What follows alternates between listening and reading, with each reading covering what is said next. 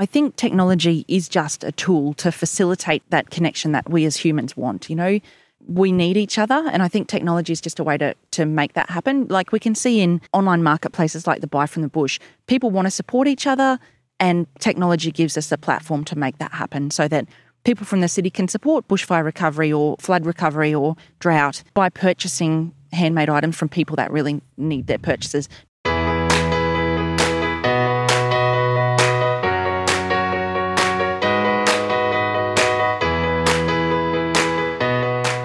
Carmel and Adam Wooding join me on the podcast today to chat about how digital technology can help you to thrive by connecting you with your friends, family, and community, as well as how digital technology is helping rural, regional, and remote businesses across Australia thrive by connecting them with their customers and their teams.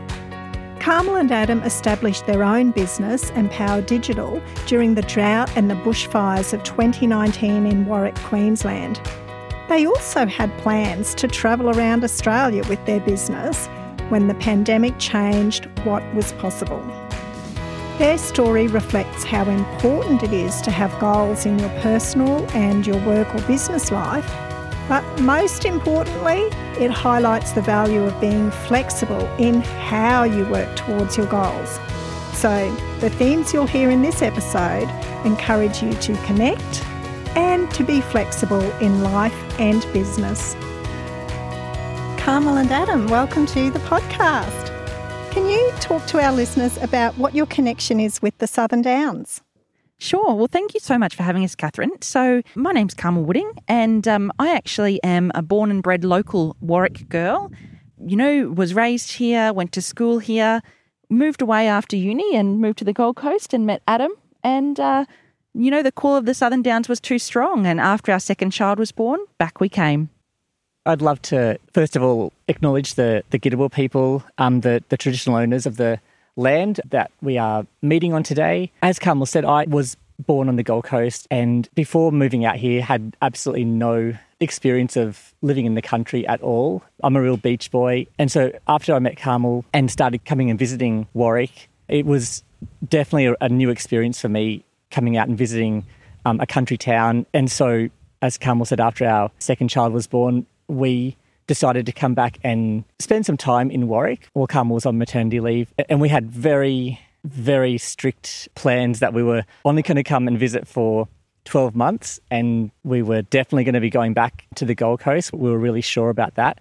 But I think um, after, I think about two weeks, I think it was, I remember Carmel and I sitting out here where we are now and just thinking, this is just so amazing, such an amazing lifestyle out here. Why would we want to go back to the crowded city? So we decided to stay in Warwick, and I've just really learnt so much and um, really love living out here now. And I think that for us, there's just so many opportunities, and um, it's just such an amazing way of life for us and our kids now as well. So I don't know if I can call myself a local yet, but I, I definitely feel a lot more connected to the to this area now. And Carmel and Adam, in 2019, you had a vision to empower small business owners to develop a stronger digital presence. And at that time, the Southern Downs region was experiencing pretty severe drought and bushfires. And I recall, Carmel, I was collaborating with you to offer some rural and regional small business owners some education and support that they were needing at that time.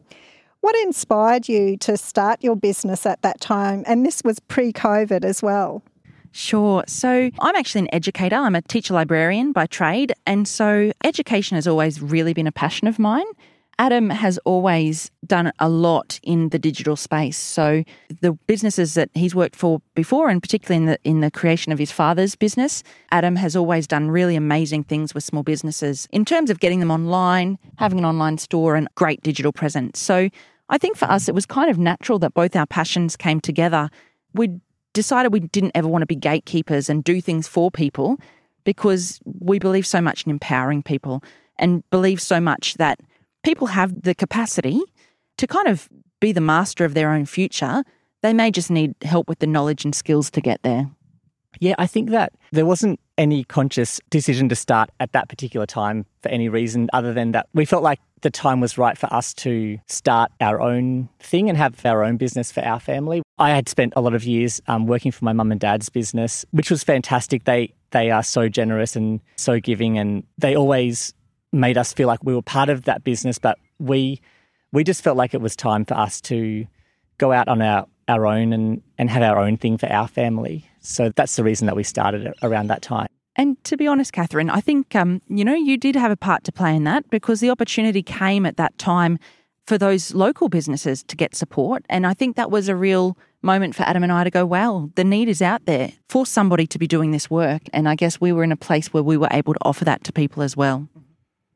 I also recall that at that time you had some plans to travel across Australia and that you were hoping to spend 2020 doing quite a bit of travelling. What impact did the COVID 19 pandemic have on your plans?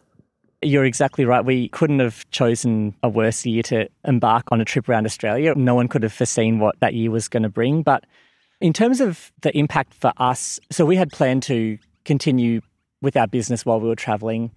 I remember that when the pandemic hit, we had about four or five projects lined up that we were planning on working on while we were traveling, and everything, all those businesses pulled out of those projects. So, which we completely understand because it was such a turbulent time and no one knew what was going to happen. And um, we completely understand that those businesses just needed to put those projects on hold. But it, it was really stressful for us because all of our work just fell through and we had rented our house out. So we didn't have anywhere to come back to. So we were traveling, but we had lost all of our projects. There was a couple of weeks there where it was, I found it really stressful. I think Carmel was handled it a bit better than I did, but um, it was a really stressful time when that all started.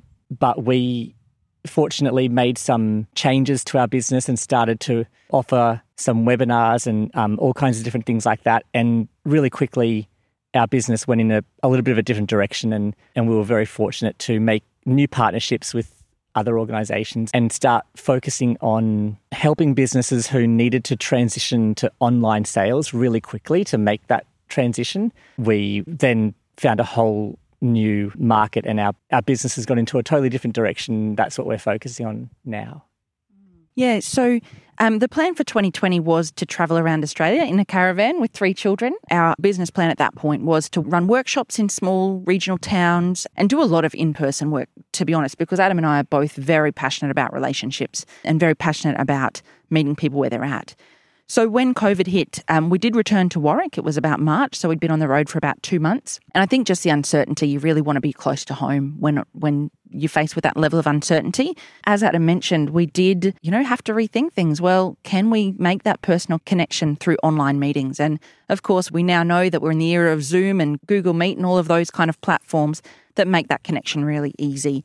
So, you know, we stayed in Warwick, we got our business back on track, we kind of felt a bit more confident in the world. And then we were really lucky. We were able to take off again about August and managed to get five months of caravanning and working on the road in, um, where we got to go through the Northern Territory, did the entire coast of South Australia and the Victorian coast to Geelong before we had to come home and settle back into reality. So, lots of adjustment and adaptation of the business, but also of your own personal and family plans for travel. Yeah, absolutely. Absolutely. And our family dynamic and all of those kind of expectations as well.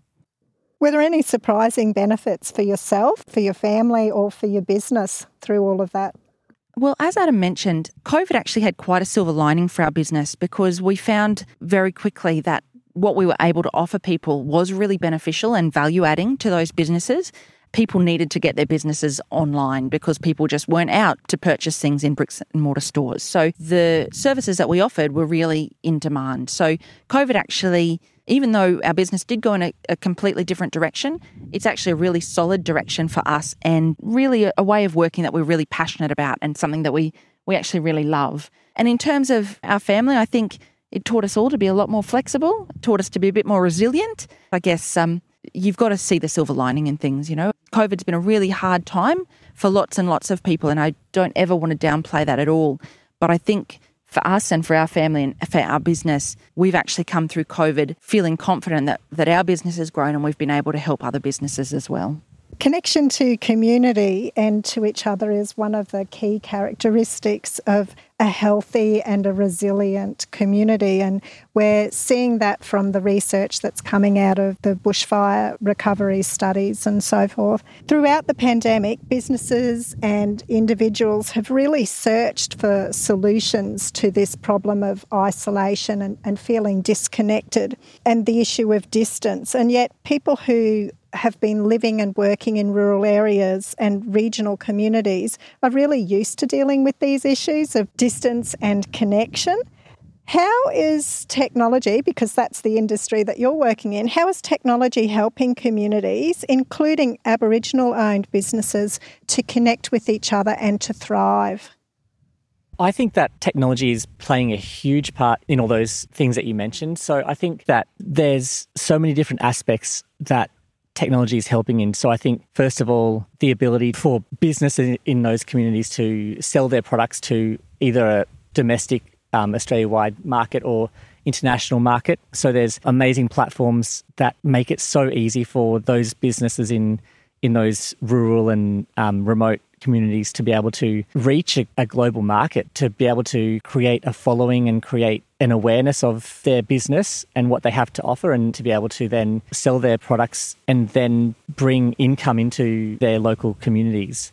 So I think that technology is playing a huge part in businesses in um, regional and um, and remote areas, and I think also the ability for people in those communities to communicate and connect to other communities or um, other relatives or people that are in different areas by being able to have virtual meetings, which I think are so powerful. And with our business, we have formed relationships with people in communities all over Australia, which is just incredible. And, it, and we would definitely not be able to do that without those digital tools. Yeah, I agree. And I think just a couple of things on that, Catherine. So, firstly, you know, I think technology is just a tool to facilitate that connection that we as humans want. You know, we need each other. And I think technology is just a way to, to make that happen. Like we can see in online marketplaces like the Buy from the Bush, people want to support each other, and technology gives us a platform to make that happen so that people from the city can support bushfire recovery or flood recovery or drought by purchasing handmade items from people that really need their purchases, not just buying them online from Amazon or whatever. The other thing I think that is important to note is while technology is amazing, we need to be aware that we're not all at the same level of access. When we were traveling around Australia in our caravan, it became really apparent to us. Even just, you know, we had our mobile phones and, and all of that kind of technology. However, there were places that we went that technology just wasn't available. There wasn't an internet connection. We couldn't stay there. We heard a really interesting point as we were travelling. There is an Indigenous community kind of on the Northern Territory, South Australian border who had no no internet. They had no phone towers. And it wasn't until the police needed to set up the COVID checkpoints between the states that they went, oh, well, there's no internet here. We better get some phone towers put in. So that facilitated that community being able to access technology. So I think we do need to remember that we are really blessed. Even though we're in regional Queensland, there's lots of places in Australia that don't have the access to use this technology to have that connection that we have. So it sounds like what you're saying is these technologies can be wonderful tools for us to connect. Accessibility can be an issue for some people. Is there anything else that you would like to share with us around digital technology and how that can help, or perhaps where it's not helping individuals to connect with each other or for communities and businesses to connect with each other? I think for me, one of the things that really has become apparent in our business is we do have quite a number of people, and look, a higher number of people in regional and rural areas who just think technology is not for me. I'm too old, I'm too old school, I didn't have the opportunity to use it in the past, it's too hard. And one of the most delightful things about our business is seeing somebody who says in our first meeting, Oh, look, I'm not tech savvy, go on to run a successful e commerce store or to have a successful presence on social media.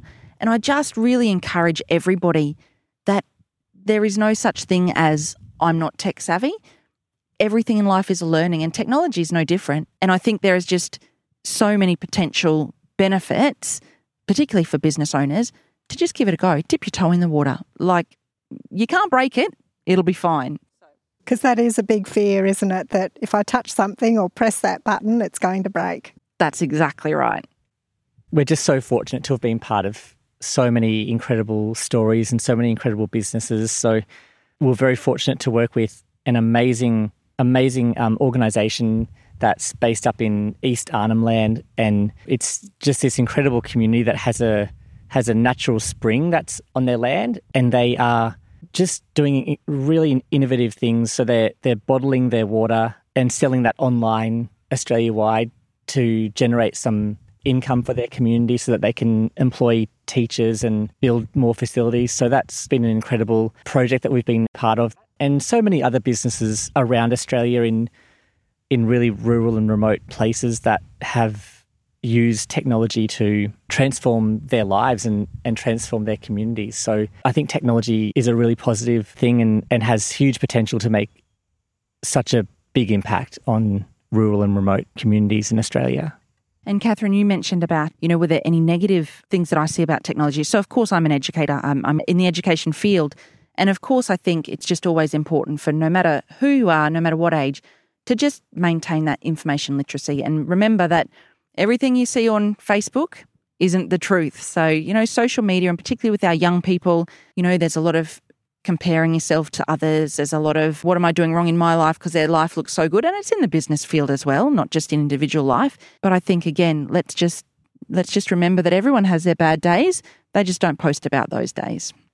Yeah, I think that did just remind me of another negative aspect as well is which is really really bad at the moment is people who are trying to take over other people's social media accounts and that sort of stuff by gaining access because people have maybe really poor passwords or not very good security measures in place. So I think we've come across a couple of things very recently where because people haven't set up very good passwords or are maybe using the same password for multiple accounts, that sort of stuff, that either their bank accounts or their social media accounts or business systems have been broken into. And so that's caused huge problems for those businesses. So I think that's just another area that we come across fairly often that I think business owners need to really be making sure that they have really good passwords and really good security measures in place. Thanks, Adam. I was going to ask do you have some suggestions on how we can manage some of those challenges with technology? Because just like when COVID came and you had to adjust and adapt and flex your plans and find solutions to those problems that you were having, we can also look at some of these other challenges we have in life, like the downside of technology. How can we see our way around that? How can we flex or adapt or adjust what we're doing to reduce the challenge that we have in that area? Yeah, I think just some practical tools that people can use. So I think that first of all, businesses need to just make sure that they are keeping all of their software um, up to date, making sure that they're using the, the latest versions of all the different apps and programs that, that they use. I think that it's extremely important that businesses use a password manager to manage all, all their passwords. I know that can be uh, a little bit of a process to get that set up, but it's definitely worth the time and effort to do that. It can make a, a, very big difference. And by using a password manager, make sure that you are using a different password on every different account that, that you have. And I think turning on two step authentication wherever possible is also r- really worthwhile to do that too. And uh, I think just being really careful about um, about what links that you click on and who you share sensitive information with as well is really important. Adam, you mentioned an organisation that you'd worked with in East Arnhem Land, helping that organisation to develop their online presence, and that there were so many benefits for that organisation in being able to do that. Reflecting on that process of being involved with some of those more remote communities, how does that feel to know that you're part of facilitating their connection with the wider world? Catherine, that was actually a community in East Arnhem Land, and they created this business called Knowledge Water.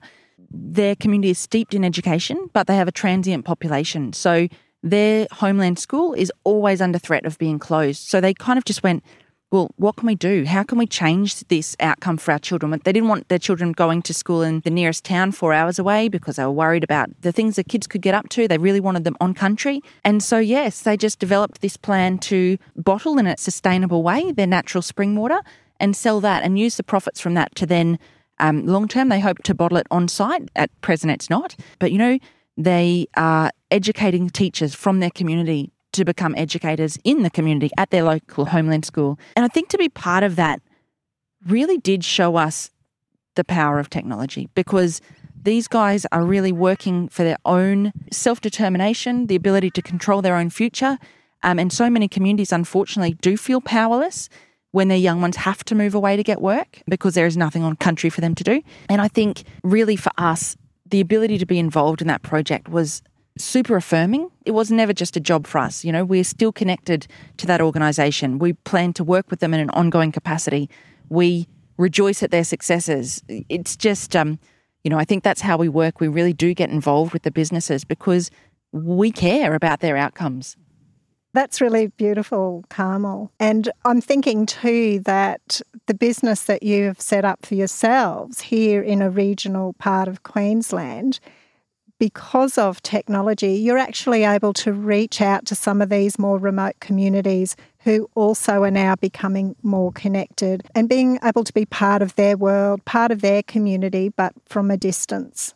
Definitely. It still blows us away every day that we're able to run our business in a regional town and connect with all these incredible organizations and businesses and communities all around Australia and do that from our home office. And we wouldn't be able to do that without technology. And I do think that it was a, a really good time for us to start our business. COVID has made it more normal for remote meetings to be just a part of everyday life. And I think that that has actually been a real, a really positive thing for our business because now we can just continue to make those connections with remote businesses using technology. And whilst you're building your own thriving business, supporting other businesses and other organisations and communities to thrive as well. Adam and Carmel, what's the best way for people to contact you? I think probably by our website. Our online presence is www.empowerdigital.com.au. But we're also on Facebook and LinkedIn, Instagram, all of the socials. Thanks for listening to the Speak Out Loud Stories of Strength podcast with me, Catherine Walton. I hope this episode inspires you to get involved and to get connected with your community. You can find the transcript and any links mentioned in this episode in the show notes. And please share the podcast with your friends. We acknowledge and pay respect to the past, present, and future traditional custodians and elders of this nation, and the continuation of cultural, spiritual, and educational practices of Aboriginal and Torres Strait Islander peoples. Series 2 of this podcast has been jointly funded under the Commonwealth and State Disaster Recovery Funding Arrangements 2018.